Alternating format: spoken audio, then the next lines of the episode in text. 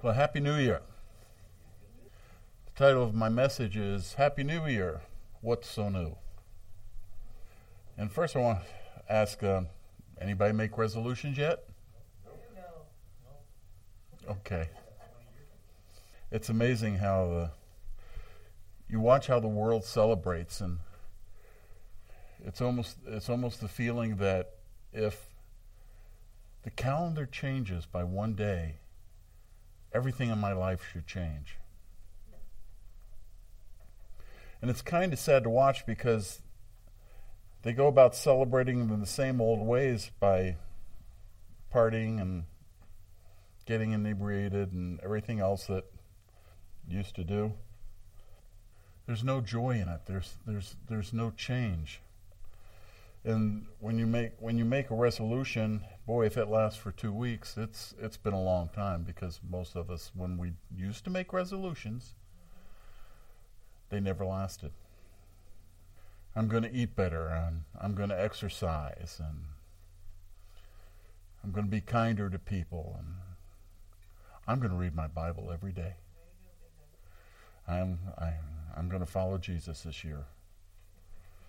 Boy, and then then the guilt sinks in because you don't do anything you say you're going to do.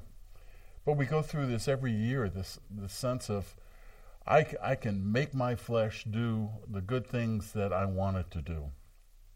The sense that you know I can I can go and eat from this tree of good and evil, the tree of knowledge, and I can figure out how to do this. It just doesn't work. So there really is, in the worldly sense, nothing new. It's like the Groundhog movie. it happens over and over again. I, I, I, I went I, I wanted to find some resolutions that some people have made. It's easy to find in the internet. You can find anything in the internet. But this is just a list of things that uh, resolutions that people have made their names and the dates that they gave them were in there, so, and some of them I can't bring into a church setting. but these these are some that kind of caught my eye. I resolve not to die. That, that's a good one. You won't be around if you do. Think about it. I resolve to eat less bacon. I am against that one.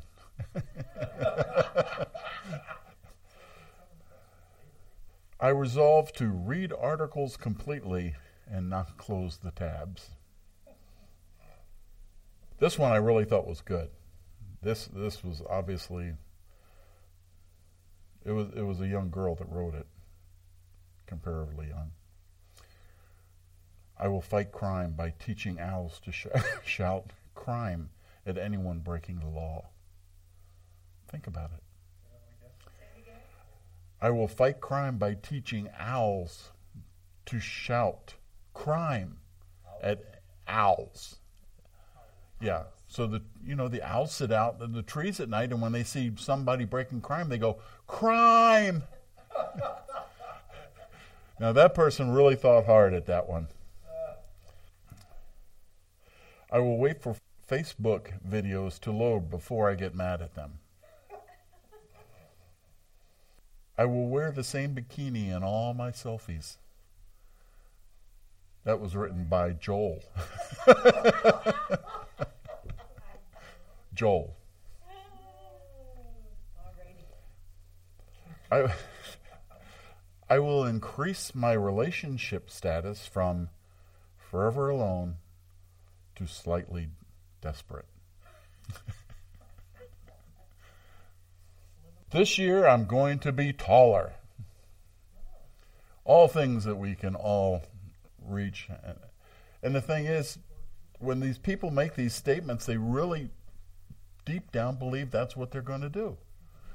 I'm going to teach owls to shout crime every time they see a crime bringer.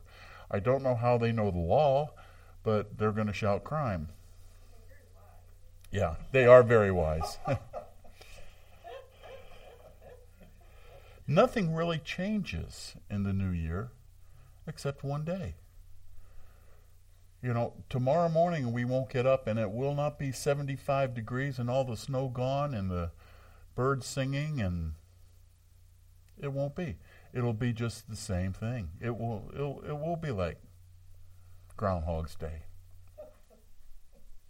The thing is that man is the one that created the, the dates and the, the calendars. To, to God, there is no calendar. He's the same from the beginning to the end. He, he never changes. He's not going to be somebody different tomorrow. But the world has this in their mind that if I go out and get drunk tonight and wake up and look at the person next to me in the morning, and if I can remember their name, it will be better. And it's not. It's depressing. We get depressed because we try to celebrate in our worldly manners and our worldly acts, and we find our worldly deeds just seem to fail over and over again.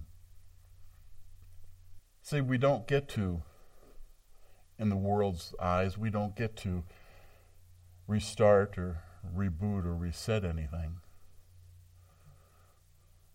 Tomorrow I will still be bald.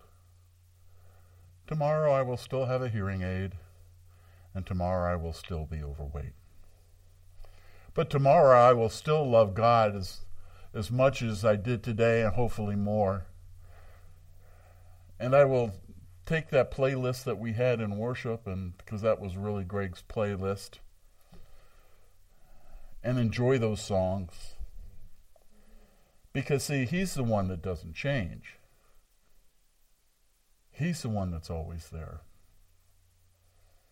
Natural man not only eats large amounts of food and drink from his refrigerator, and between Christmas and New Year's puts on several pounds, but he, uh, but he also eats large helpings at this time of year from the tree of good and evil, the tree of knowledge. Thus, he has a problem with making New Year's Eve resolutions. See, they just don't work. It's false hope. We try to encourage ourselves to be better. Maybe next year I will marry that supermodel. Maybe next year I will have a lot of money. Maybe next year, but when it doesn't happen, you get depressed. And the trouble is of, you know, eating from the tree of knowledge of good and evil, not one of us is excluded. We are all guilty of it to some degree in our lives. We all we all do it. And we do it because we find that we are discontented. We wish we had another wife, another spouse, another job, other kids. Huh? not, not an add on, another. you know, it makes me think of Solomon. He kept trying, but he, he just just couldn't get it right. Well, I'm going to quote Solomon here. I'm going to quote Solomon here because he was a wise man. But we have all been so discontent. And we're going to just go through some verses, and I, want to I want to just show you, you know, what the Lord says about this. And the, these will probably most of them be very familiar with you. The first one's in Philippians. Philippians 4:11. It says, and this is when uh, Paul is thanking the Philippians for their gifts. He says, I am not saying this because I am in need, for I have learned to be content, whatever the circumstance. I know what it is to be in need, and I know what it is to have plenty. I have learned the secret of being content in any and every situation, whether fed or hungry, whether living in plenty or in want. I can do everything through Him who gives me strength. And we and we you know we say that and we all embrace it, but Paul lived it. He lived it. See, the problem is we look at so many things with our eyes and our circumstances. And that's why the church is so unhappy and why the world is so unhappy because they keep looking at things at their circumstances. And they judge their life by their circumstances. But as you know, we, we have learned as we move in this grace, I don't want to call it movement, this embracing of grace, that God's with us and He is in us. And when we look and take our eyes off of who God is and what He does and what Jesus has done for us and how we live and how we move and and try to look at our circumstances, we struggle. And I thought, okay, you had eye surgery. It didn't go well the first time. You had a heart attack. You know, you had to take care of these people. You have, you know, chemical imbalances in your body. Your hip breaks. Your back needs surgery. You know, well, welcome to life. But that's not who we are. That's what's happened to us. But we look at who takes care of us. Paul was in prison and, and beaten and you know, we look at prison as wearing a nice little jumpsuit and having color TV and, and three meals a day and a and a, a bed. You know, prison for him was being chained on the floor and all the urine and all the mess and all the rats and the animals and the bugs and the stink and the cutting of the chains into the wrist, and yet he rejoiced because he didn't live by his, circumstance, his circumstances, he lived by who took care of him. Let's look at Matthew 16 16 for just a minute. And this is when Jesus had all his uh, disciples together and, and he had talked about who did they think he is. And, you know, he, the disciples said, well, some say you're Elijah, some say you're this, some say you're a prophet. Some. But he says, who do you say I am? And that is the crux of the message. Who do you say he is? Is he just the nice guy that comes along and heals my body, or is he the nice guy who just says a kind word to me, or or is he as as Peter says, you are the Christ in sixteen sixteen. Peter says, or we'll go back to verse fifteen. It says, "But what about you? Who do you say I am?" Simon Peter answered, "You are the Christ, the Son of the living God." That is who he is. Peter was our, our prime example of one who looks at Jesus and recognizes him, then looks at situations and changes. He walked on water, but he looked at the water. He said he'd never deny Christ, and he denied him three times. Peter is so much like us. We go through circumstances and and we resolve, I'm going to be stronger, I'm not going to do this, I am going to do this. I'm going to change things and in our own strength. It's like hanging on to a climbing rope like you used to have in gym class, trying to get up to the top. You can only hang on so long. You will fail. John 6. John 6, verse 66. Now, this is when Jesus had just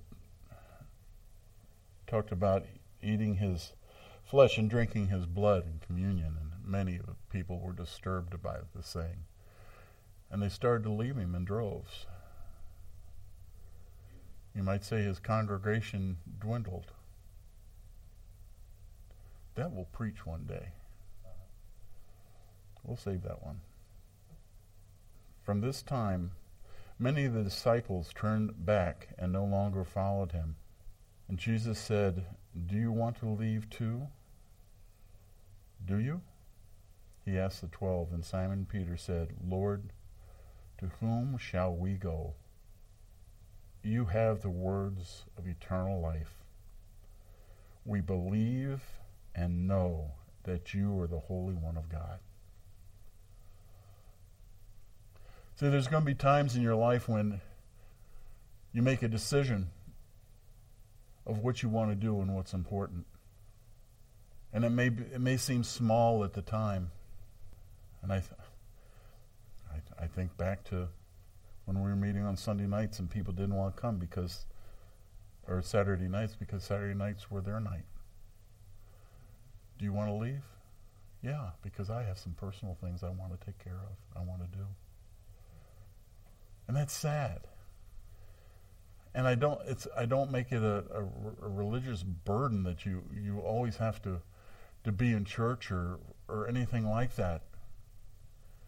But if Jesus is the one who you say he is, like Peter says here, Lord, to whom shall we go? You have the words of eternal life, and we believe and know that you are the Holy One of God.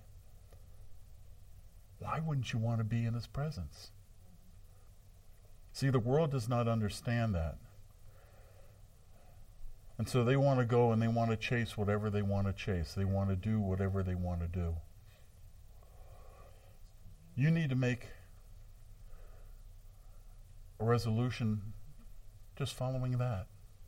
I don't know what it looks like. There is no rules or regulations on it. There is no 12 steps to following Jesus. There's no seven steps to eternity. There's only the person of Jesus that you have to resolve to know. 1 Corinthians 12:27. Now this part in, in Paul's teaching, he's talking about the church. He says, Now you are the body of Christ, and each one of you is a part of it. And he goes on to talk about the, the, the positions in the church of pastors and teachers and apostles. And, but the important thing is, each one of you belong in the body of Christ.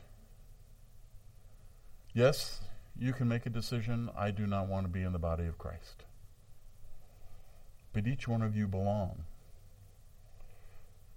So that makes you and the and the words that the world uses accountable to each other is not right. But to love each other the way Christ loved you is what it is supposed to be. You know, it's it's not like I am going to resolve to be nicer to these two people in church that I don't want to be nice to. You know, if you have a, a larger congregation. That isn't the way it is. It's I resolve to love Christ and to love you the way that Christ loves me. But the world does not see it that way. If we are truly in Christ, why do we have problems and struggles? I thought I gave my life to Jesus to just go to heaven and just have everything. His word does says, I will supply all your needs and I will take care of you. Why aren't they manifest in my life? Why? It, it's not fair. That other person in church just got a new car. That other person in church just had a great vacation. I don't get to do that. As I told you, my my son job, he just his position, he got a promotion and his annual income doubled. That's not right. He should have to work his way up the ladder. Praise God for him. He blessed him. Now, see, the, the focus is on the circumstances again. See, Jesus says in 11:28, Matthew 11:28, he says, "Come to me, all of you who are weary and burdened, I will give you rest. Take my yoke upon you and learn from me, for I am gentle and humble of heart, and you will find rest for your souls. For the for my yoke is easy and my burden is light." Well, Jesus, you just don't quite understand my circumstances. I've wanted to be married for a long time, and I just, all the guys I've dated just have been jerks. My wife doesn't treat me as well as I think I should be treated. My husband doesn't treat me as well as I should be treated. Why couldn't my husband look like Fabio? I just had to throw that out. See, we grumble at our circumstances, but we have somebody who has given us these great and wonderful promises that, to watch over us and to be with us and to always take care of us. And he says, just come to me. If you're weary and you're burdened, if, if life hasn't tre- treated you right, monkey, come to me. Because I will take care of you. Okay, God, I'm going to treat you like Santa Claus. Here's my list, and you better get it filled. It doesn't go that way. It doesn't go that way. But I tell you, as, as I get older, I see the wonderful things the Lord has done in my life. As if my life was driving down a road and wanted to keep pulling my car into the ditch. How many times has He straightened me out and, and kept me going right? And even when I've hit the ditch, He has always been there for me. I can never remember once that God has condemned me. I can remember when He's corrected me. But it has always been good. He is always there. He always loves you. He's not like a resolution that you have to say, I'm going to do this and I better I better get what I want. And then 2 weeks later go back into what you think you ought to be doing or back into the old ways. Here's your choice. You do have a choice. Grace is a gift. A gift needs to be opened. A gift needs to be cherished. But I want to read to you Ecclesiastes 1 1 through 11. This book has been attributed to Solomon but they're not quite sure. But just just listen to the words. The words of the teacher, son of David, king of Jerusalem. Meaningless, meaningless, says the teacher. Utterly meaningless. Everything is meaningless. What does man gain from all his labor, at which he toils under the sun? Generations come and generations go, but the earth remains forever. The sun rises and sets and hurries back to where it rises. The wind blows to the south and turns to the north. Round and round it goes, ever returning on its course. All streams flow to the sea, yet the sea never is full. To the place the streams come from, there they return again. All things are wearisome, more than one can say. The eye has never seen enough of seeing, or the ear is full of hearing. What has been will be again. What has been done will be done again. There is nothing new under the sun. Is there anything of which we can say, Look, there's something new? It was here already long ago. It has been here before, before our time. There is no remembrance of men of old, and even those who are yet to come will not be remembered by those who follow. You read that in it, boy, does that sound depressing, but it is so true.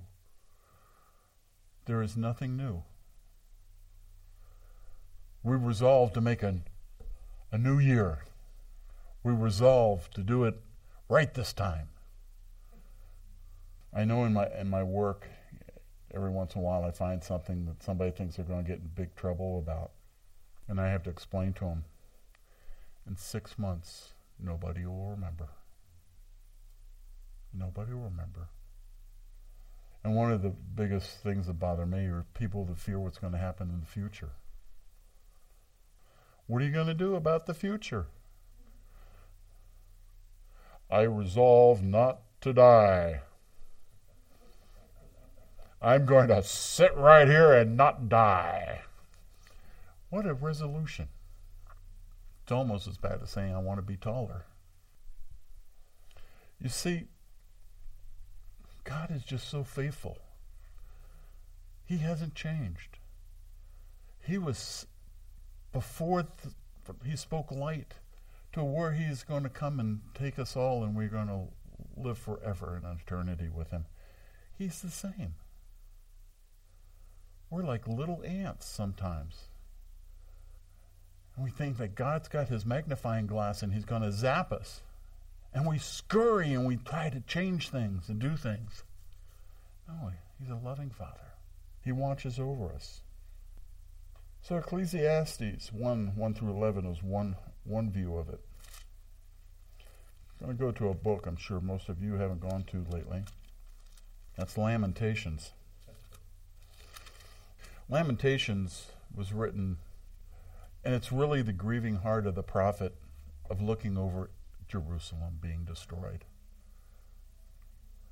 See, they they loved their temple. That's where, to them, in their eyes, it was a place they could relate to where God dwelt. We don't need an outward temple anymore. We have an inward temple where God resides. But he was grieving at what, what he saw. And yet he saw all this going on.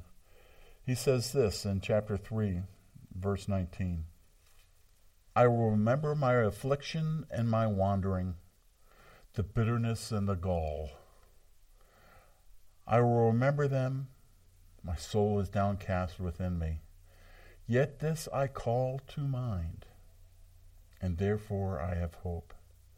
Because of the Lord's great love, we are not consumed, for his compassions never fail. They are new every morning.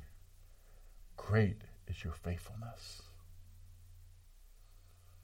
He was seeing his whole family life and tradition being ripped apart and the Babylonians did horrible things to the people.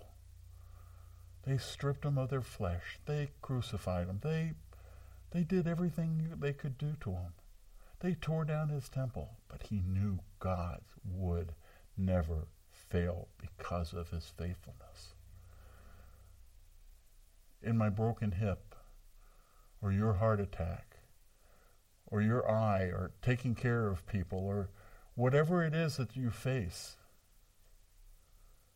that is a circumstance that God will show his great faithfulness to you. He will never fail you. It is not something new. It is something that has been going on since the beginning of time. It is, it is new today as it was before. And I just want to just keep encouraging you with some of this. Let's look at Psalms. Psalms 142. You know, David had some really hard times. How many kings live in a cave? But this is one time when David was living in a cave and he called out to God. He says, I cry out loud, O Lord. I lift up my voice to the Lord for mercy. Now, listen to this. This is a prayer. We're going to talk later on in the year about prayer. This is a prayer. It doesn't sound like a prayer, but this is a prayer. Prayer is conversation with the Father. That's, that's all it is. It doesn't have to have a lot of these and thous.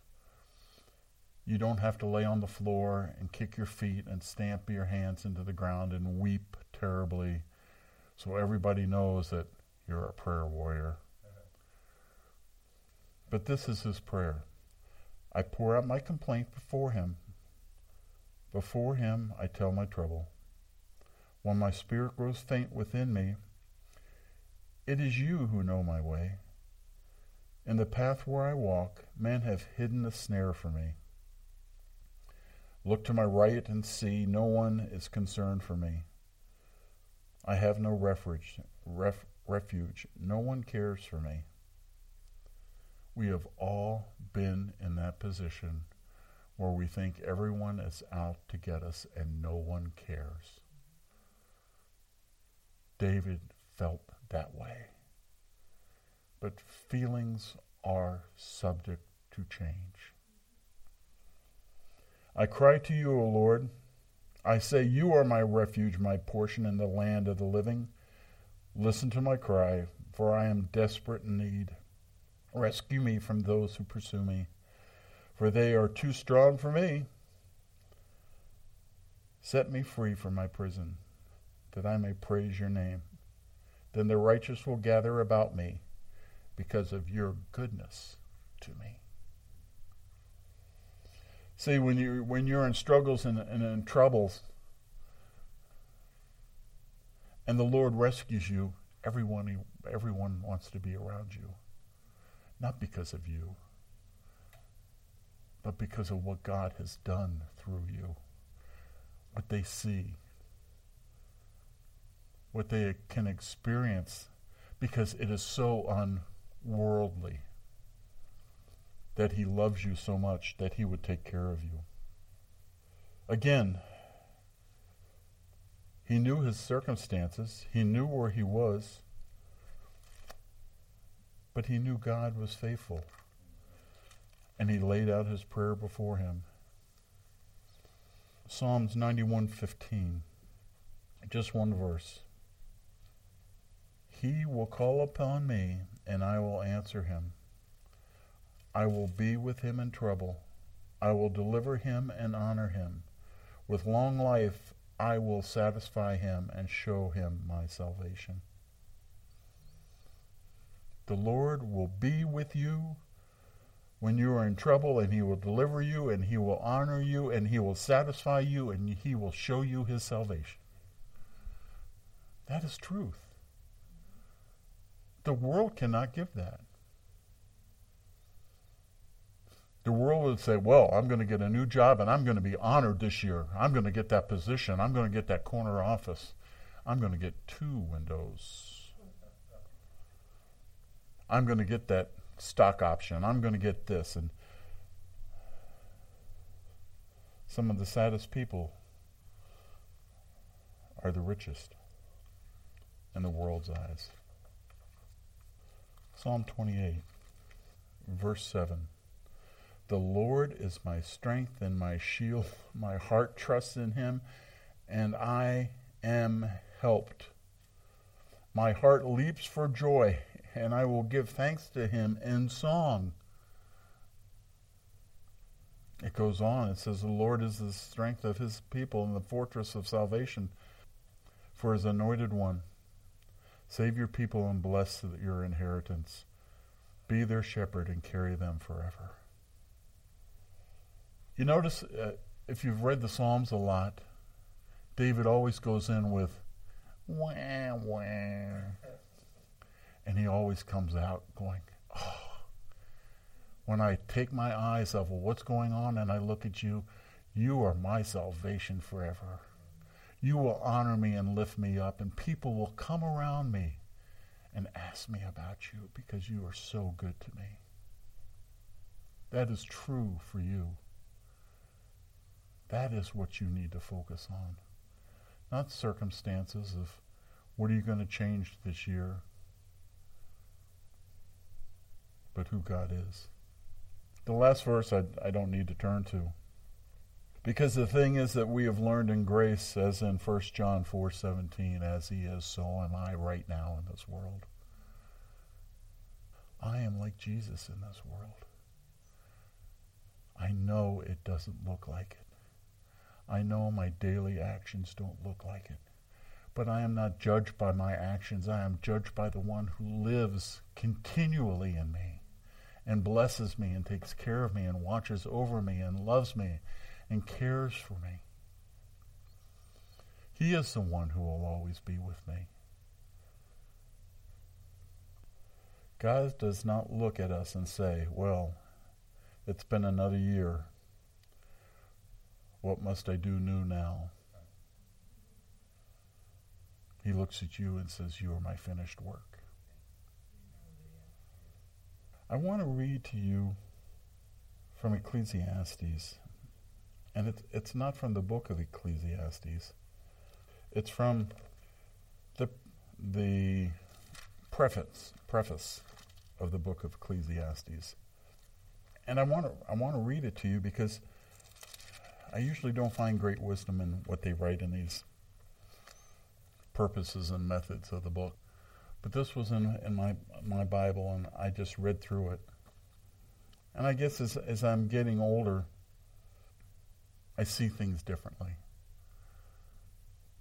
You know, I, I know many times I have said, I wish that uh, I knew when I was 20 what I knew now.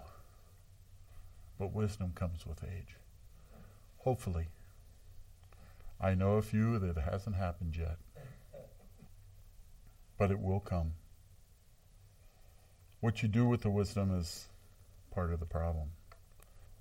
And I'll just close with this and then one, one more quick thought.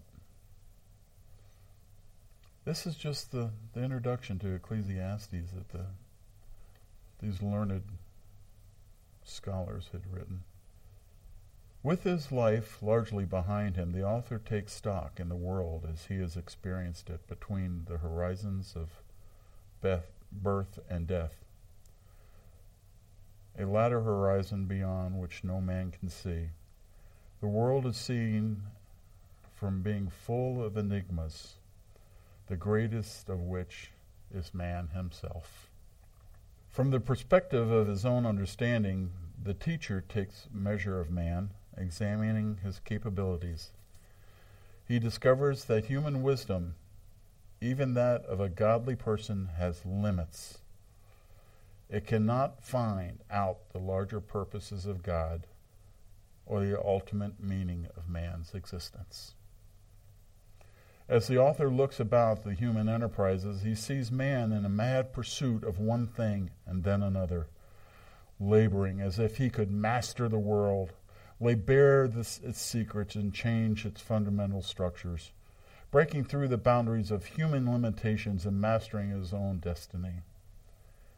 He sees human vainly pursuing hopes and expectations that are in reality are meaningless, a chasing after the wind. But faith teaches him that God has ordered all things according to his purpose, and that man's role is to accept these including his own limitations, as God appoints. Man, therefore, should be patient and enjoy life as God gives it. He should know his own limitations and not vex himself with unrealistic expectations. He should be prudent in everything, living carefully before God and the King, and above all, fearing God and keeping his commandments. That's a good summary up. Say we can all make our New Year's resolutions and think we're going to make things new again. There's nothing new under the sun. I couldn't find it. And as I paraphrase these verses as saying, this is, if you want to make a resolution, this is a, a good resolution, and I couldn't find it.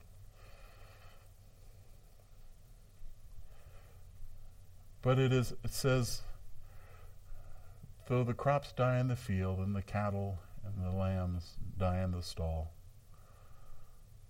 I will praise you, God. I will give you all my praise because you are faithful.